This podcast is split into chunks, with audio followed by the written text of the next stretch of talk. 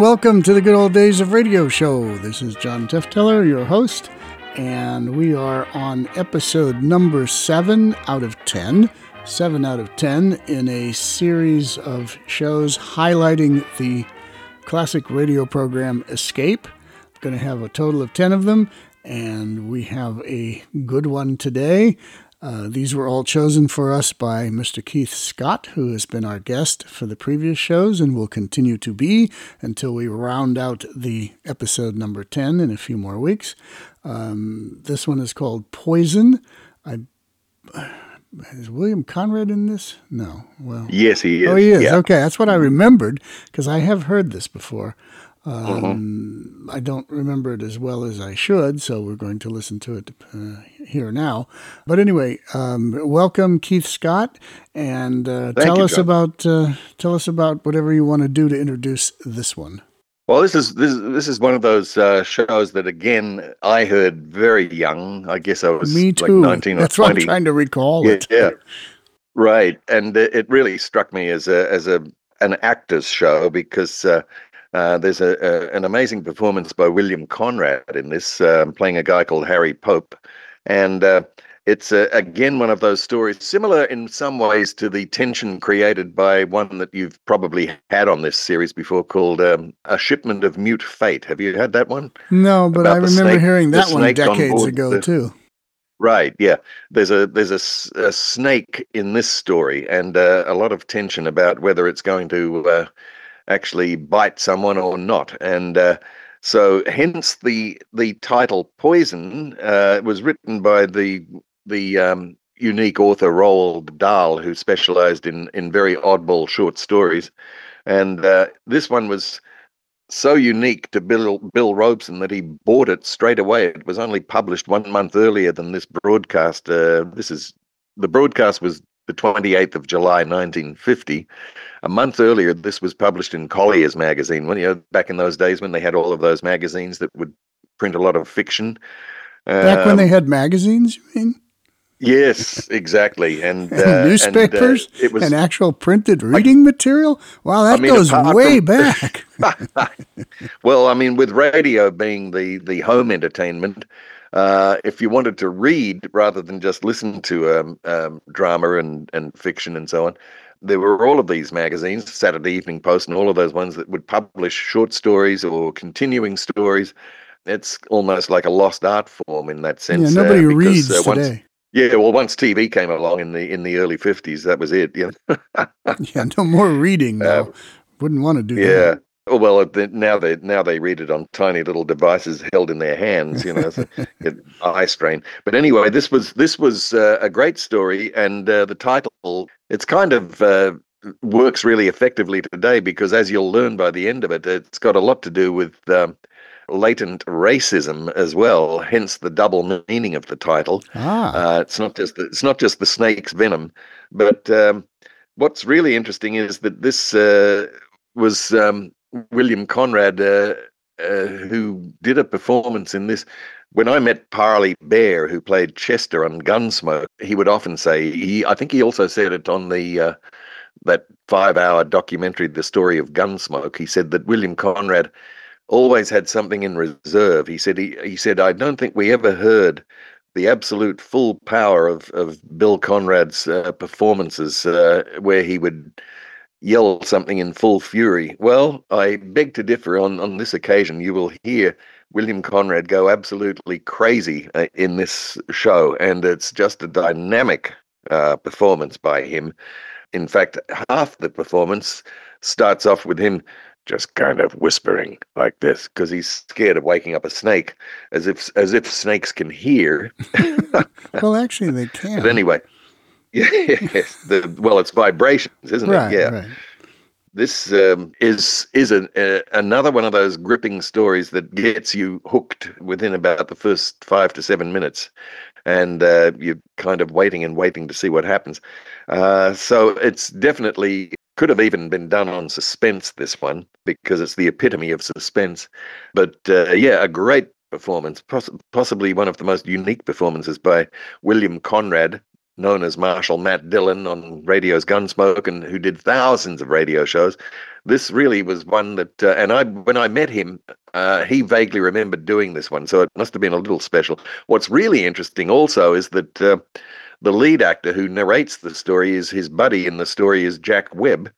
And this was done as a favor to Bill Robson, who gave Jack Webb a lot of early work, because by 1950, middle of 1950, Dragnet was already a big success, so Yeah, he- he, he didn't was- need to. He didn't need to do this show. You he know was done with Pat Novak, and he was on the big time Yeah. with Dragnet by 1950. exactly. Yeah, Ex, you know, for loyalty to William N. Robson, who who I think was looked on as the the daddy figure in in radio to all of these young actors back then.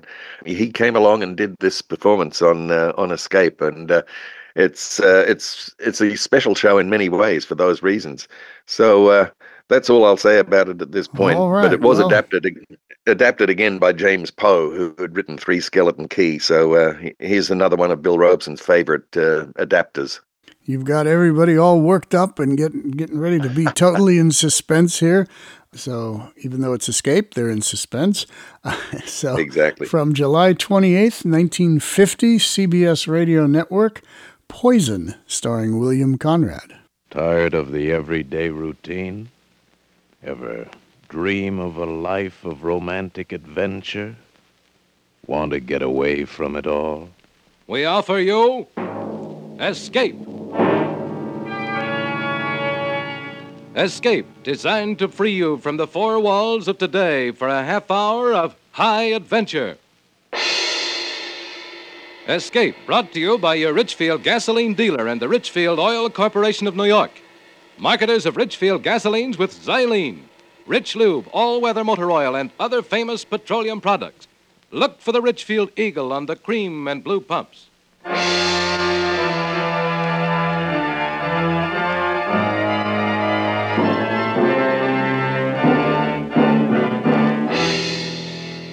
Tonight, we escape to India and the story of a man trapped in his bed by a krait, the most deadly, poisonous snake in the world, as Roald Dahl tells it in his terrifying story, Poison.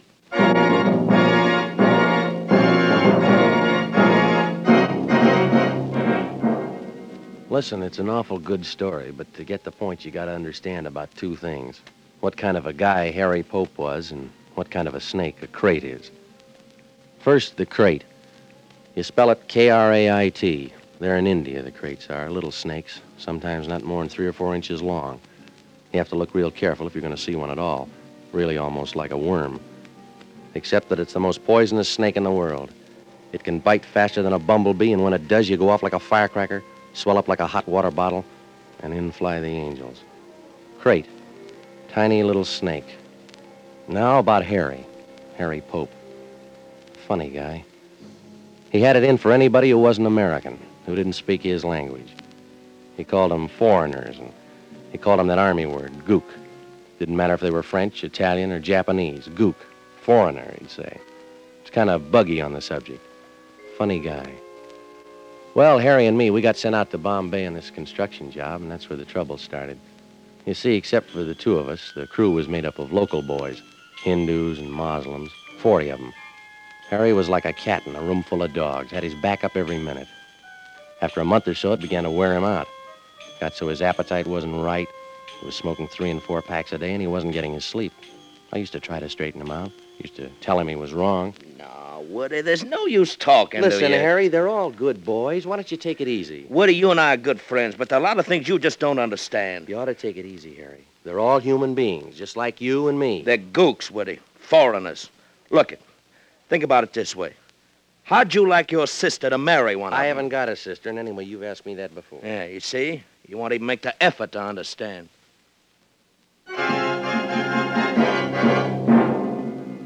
Well, that's how it was with Harry, and you know about the krait. Now about what happened. It was June of last year. It was hot and sticky, even though the sun was down. I was putting on a clean shirt to go out. Oh, man, I'm really beat tonight. What's with you, Woody? What's the clean shirt for? Going out? What do you got, a date? No, I uh, thought I'd stop off at Dr. Ganderbai's. He promised he'd show me the photos he made down in the leper colony. Ganderbai. Yeah. These photos are supposed to be pretty interesting stuff. How about it, Harry? Would you like to come along? Ganderbai? He's a Hindu. A gook. Foreigner. I don't want to spend no evening with a gook. Shoot, not old Harry. So I went off to the doctor's, and Harry went to bed with the detective story. I had a very interesting evening.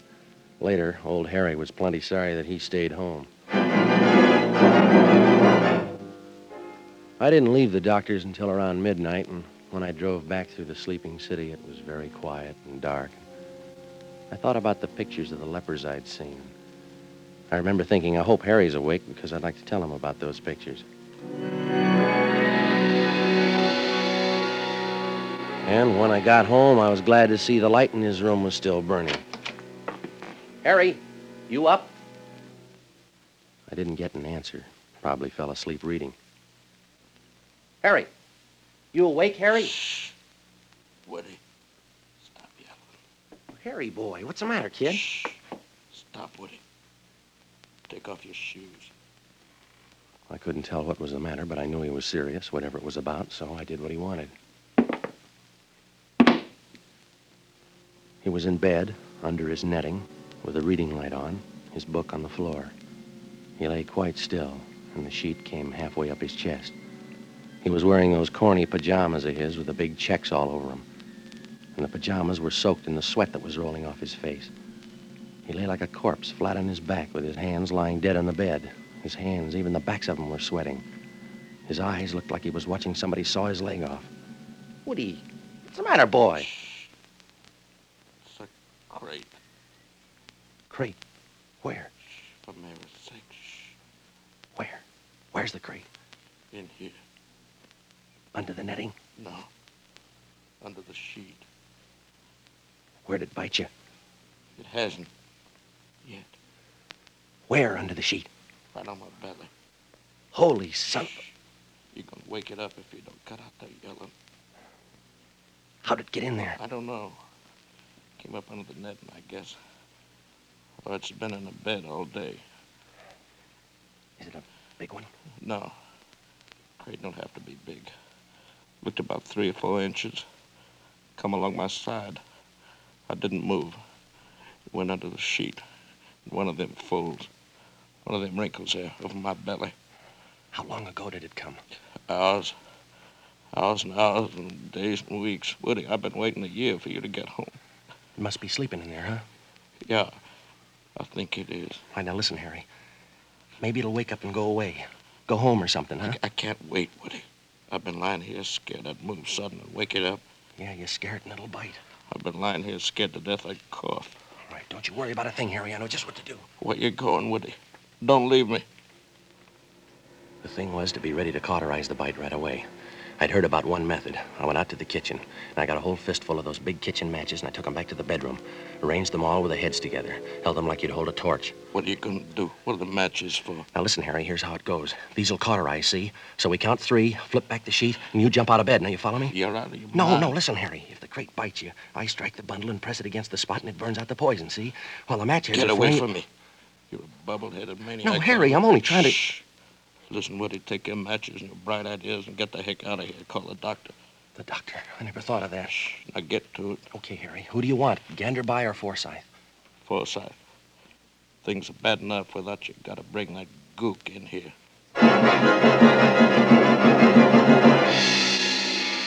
I dug through the telephone book and I found Dr. Matson B. Forsyth's number and I dialed it.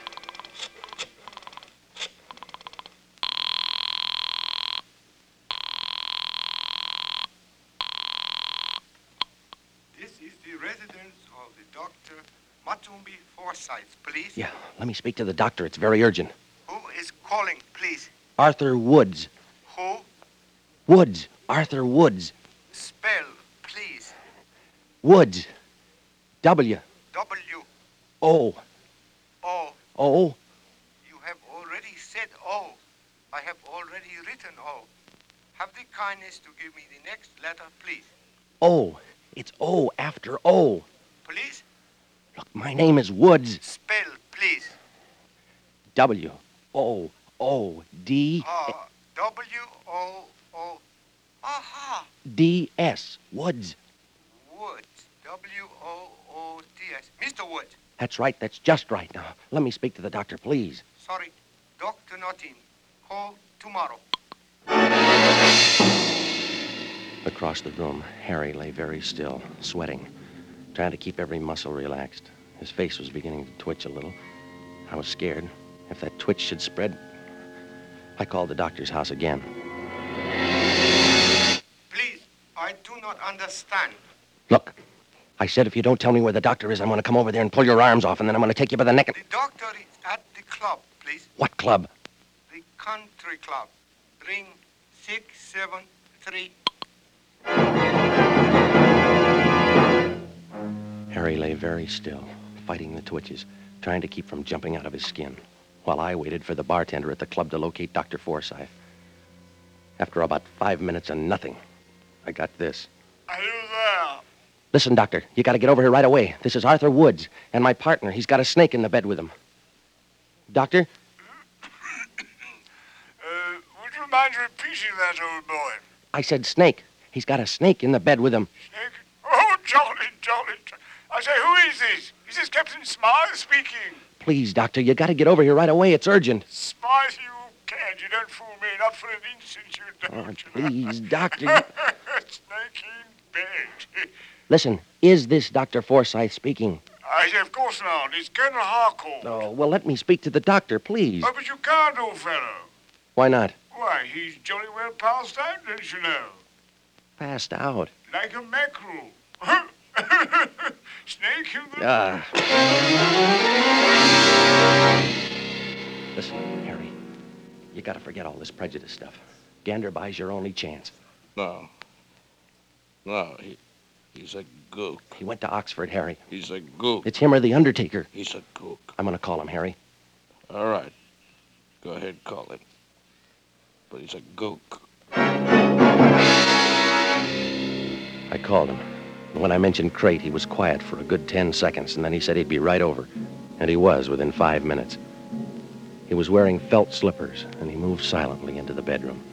He was carrying his black satchel, and when I saw the lamplight glinting softly in his steel-rimmed spectacles, saw his wise, gentle eyes, his bald brown head, I thought to myself, why, he looks just like Mahatma Gandhi. He looked silently at Harry and smiled encouragingly. Harry looked at him, looked at me, and looked away. Now, first we must very carefully remove the netting from about the bed. Mr. Pope, I want you to pay no attention to us. You are to concentrate on being very quiet, on letting the little snake sleep. It is a very little snake, and it, it is very tired. You must tell yourself this, and you must believe it is necessary for it to sleep. Yeah. Yeah. Mr. Wood, help me lift the netting very slowly. Yeah. Up. And up. Good, good. What are you going to do for me? Shh, shh. Think about the little snake. What do you think I'm thinking about? What are you going to do for me? The snake. It is here. It's in one of those folds over his abdomen, Doctor. Uh-huh. Now we all know where it is. Pretend you are the mother of the little snake. You are keeping it warm. I- it is sleeping. That is good. Just so it don't wake up and want breakfast. You joke. That is good. I wish I was back home in the good old USA. Now then, What are you going to do, Doctor? I have a serum here. We will inject it into the blood of Mr. Pope. Then, as he puts it, the little snake may breakfast to his heart's content without harm to. without harm to Mama. His hands were brown and slender and astonishingly deft. He poked the hypodermic into a capsule of thick yellowish stuff, the serum, and then with infinite care he drew the plunger slowly and steadily upward. The glistening chamber filled. He withdrew the needle, laid the hypodermic down, and then with all the gentleness in the world, he began to fold back Harry's sleeve. It was as though he were folding rare old lace. He inched the sleeve carefully, under and up Harry's arm until the vein came into view. I'm going to fasten a tourniquet on your arm now. It will be just above the elbow. Do not move your arm. Do not twitch your muscle. Gently, gently, he tightened the rubber tourniquet, and Harry's arm began to flush dark. The vein began to swell, blue and tight. Harry kept his eyes on the ceiling. Now I'm going to insert the needle in the vein. You must not react. By that I mean you must not tense your abdominal muscles. Believe me, Mr. Pope, this will not hurt. Very carefully, he placed the syringe almost flat against the arm, slid the needle in sideways through the skin and into the blue vein.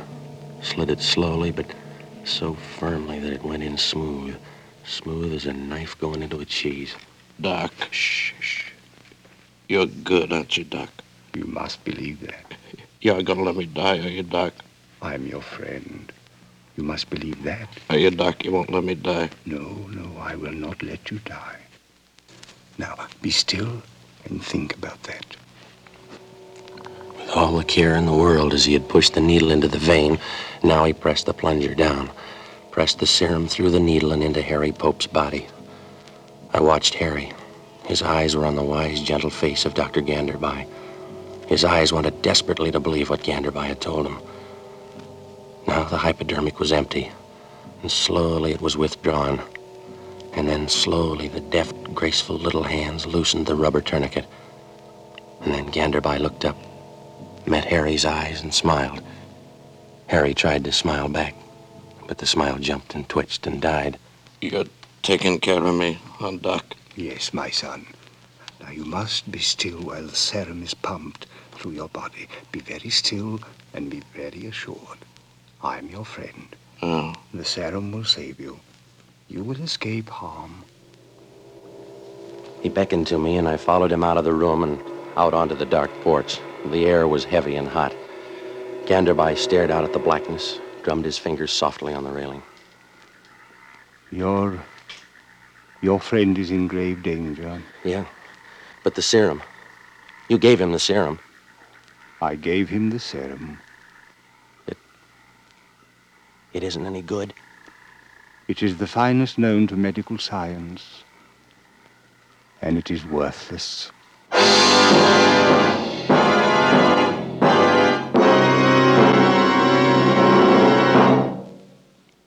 To most of us, science is something strange and mysterious. We think of magic medicines and supersonic planes. But here's a scientific achievement that's as real as your car and as near as your Richfield dealer. It's xylene, one of the highest antiknock gasoline components ever discovered by scientific research. And xylene can benefit you today because every gallon of Richfield gasoline now contains xylene. Xylene to give your car that smooth, knockless power that eats up the miles. Xylene for that swift, eager response you need in traffic. Furthermore, there's a Richfield gasoline to fit your motor. Your Richfield dealer offers two great Richfield gasolines, both with xylene. Get Richfield High Octane at regular price for the average motor, or Richfield Ethyl, ethyl at its best for top results in highest compression motors. Get Richfield gasoline tomorrow. Stop where you see the Richfield Eagle on the cream and blue pumps. And now we return you to Escape. So there it was. Harry Pope, the man who had been an enemy of anyone and everyone who didn't come from his country or speak his language, was now halfway through death's door. And his only hope lay in a Dr. Ganderbai of another race, another creed, another country, and another color. Now, for the first time in his life, Harry had made a gesture of friendship toward a person of another race. First time. And it seemed to me the last. No, my friend. The serum is worthless. What can we do then? The snake is bound to wake sooner or later. Harry'll move. He won't be able to help himself, and the snake will strike. We must think. Look, I'll shoot it. I can hold the gun low and flat so that even if I hit Harry, it won't be a penetrating wound, and I'll blow the snake sheet and all, clear the bed, huh? But you don't even know which of the many folds and creases in that sheet is the harbor of the snake. Yeah. You might shoot the air. Yeah. You would most certainly wake the snake then. No, we can't do that. I I think. I think I have a solution, Mr. Woods. Yeah? We will. We will anesthetize the snake. Yes. We will use nitrous oxide? Or ether? Or chloroform? I think the last.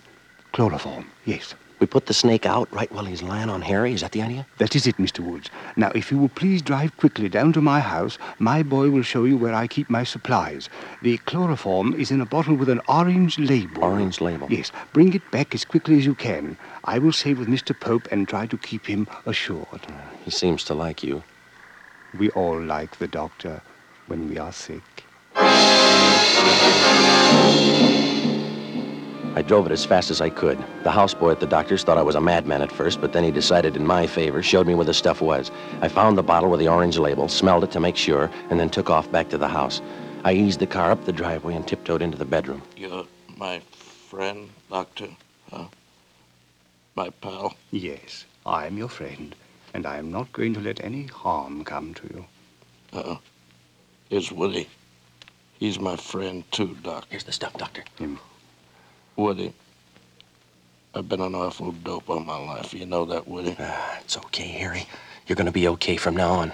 The doc here, my friend here, I didn't like him when he first come into the room. Why? Because he wasn't an American or even an Englishman. What do you know about that, huh? He's my friend. Ah, it's okay, Harry. You're gonna be okay now, boy. I've been a prize dope. Mr. Woods, you'll have to help me. Right. He pulled a prescription pad out of his case, tore the cardboard backing off, and twisted it into a neat little funnel. He laid this on the edge of the bed.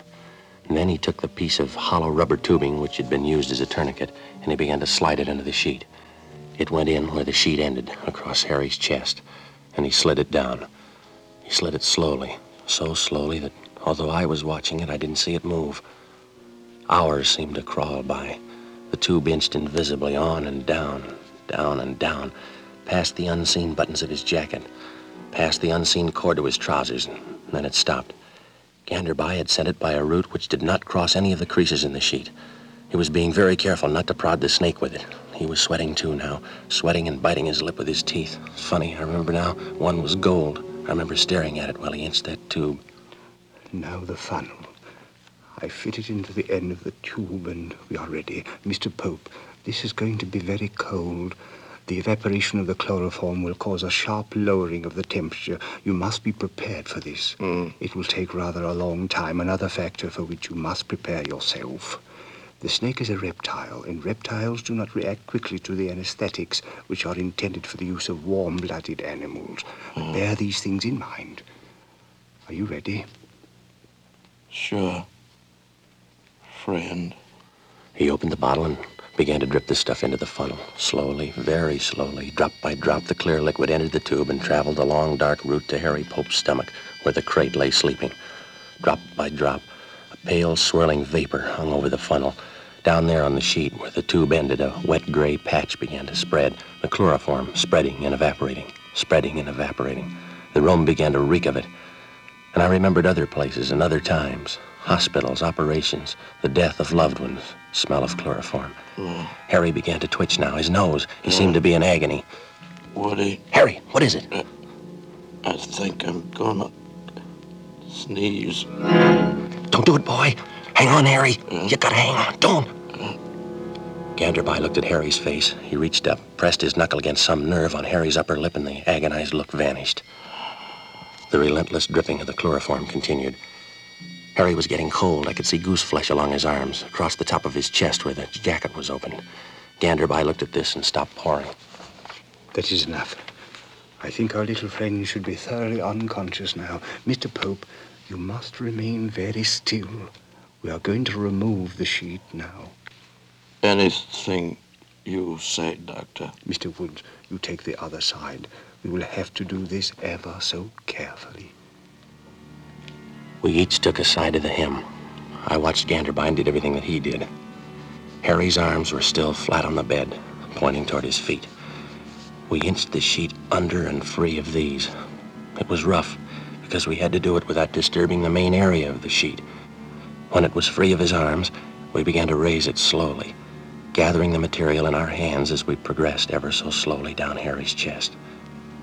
We reached the end of his jacket. No sign of the snake. My hands were beginning to shake. Ganderbai paused while I turned my head away for air. The odor of chloroform was stifling. And then we went on, slowly, thread by thread, raising the sheet and easing it away, down past the cord of his pajamas, and down and down, and still no sign of the snake. I'd stopped looking for it by now. I was concentrating on keeping my arms from shaking. And then, quite suddenly, we were done.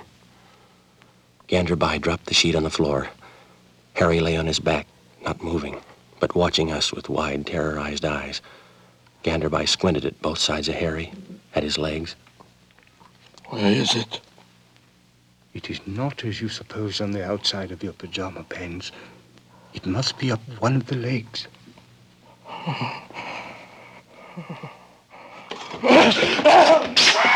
Harry, no, you fool! Stop it! I can't, Stop it! Go! Stop it! Stop it!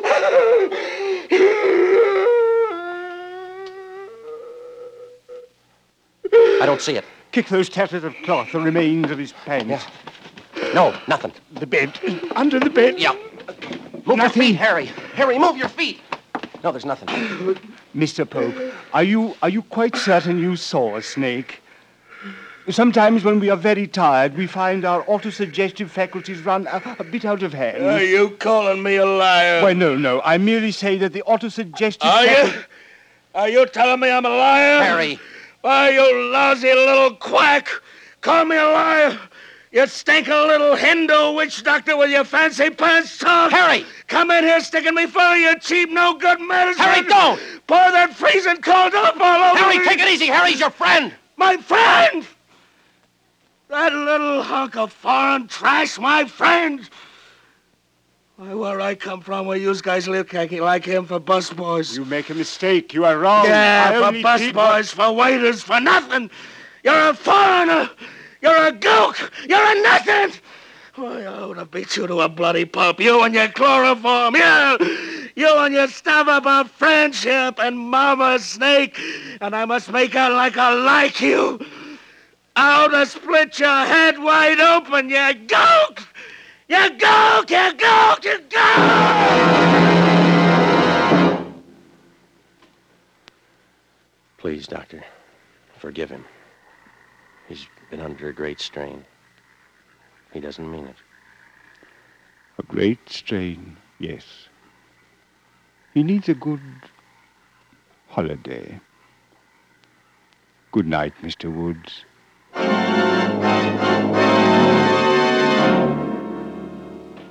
That's all. I couldn't tell this if old Harry was still alive. Poor old Harry.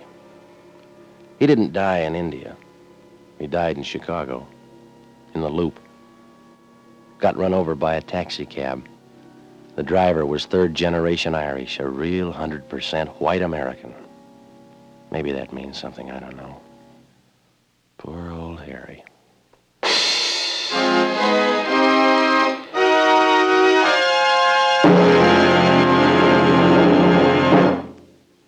Believe it or not, but the very life of your car depends on oil. Without oil, your motor would grind itself to pieces in a matter of minutes. That's why you need an oil that stands up under every driving condition. That's why you need Richlube all weather motor oil. Richlube is refined 100% from the finest Pennsylvania crude oil ever discovered. That's your guarantee that Richlube won't burn up even under the terrific heat of hard summer driving. Its tough, long lasting oil film is your faithful watchdog. It protects your motor every mile you drive. You can depend on it. Moreover, Richlube motor oil combats carbon and other harmful deposits by its special cleansing action. It cleans as it lubricates your motor. Keep your motor young, keep your motor clean. See your Richfield gasoline dealer tomorrow. Ask him to change your oil to Richlube all weather motor oil. Escape is produced and directed by William N. Robson, and tonight is presented Poison by Roald Dahl and adapted for radio by James Poe. Featured in tonight's cast were Jack Webb as Woody, Bill Conrad as Harry, Jay Novello as Ganderbai, and Charlie Long as the houseboy. Special music arranged and played by Ivan Ditmars. Next week. You are lost in the headhunter territory of New Guinea, fighting your way through the swamps in search of gold. With you is a giant brute of a man and his beautiful wife, who doesn't care which of you is killed or who kills him, and from whose evil treachery there is no escape. Next week at this time, the Richfield Oil Corporation of New York invites you to escape with an exciting story of evil and violence in the deadly swamps of New Guinea, as Jules Archer tells it in Two Came Back. Goodbye then until the same time next week when once again we offer you Escape. Tom Hanlon speaking over CBS, the Columbia Broadcasting System.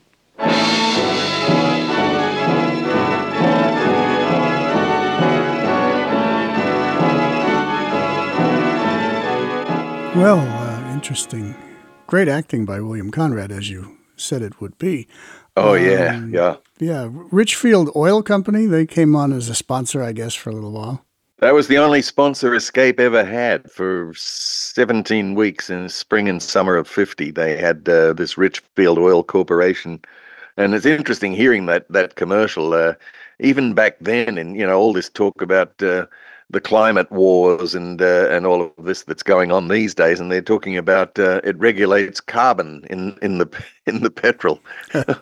Well, okay, that was 70 years ago, whatever it was, yeah. yeah, yeah. Uh, and uh, what what in the world I was xylene? What is xylene? Some sort That'd of be one of yeah, gasoline some- additive that may or some not. additive that was Yeah. yeah the, that was the big buzzword that they used in those commercials i guess to hawk their their same i think signal signal oil on the whistler did some commercials with some ingredient that they were hawking Yeah, well, it only does slight damage to the environment. yeah yeah Or actually, back then they'd say it's good for the environment. Like cigarettes were good for you back then. Yeah and it's hilarious now of course hearing all of the you know when richard diamond is sponsored by camel cigarettes and it's like uh, all those uh, seven famous throat specialists recommend Um, back to the writer of this, uh, Roald Dahl.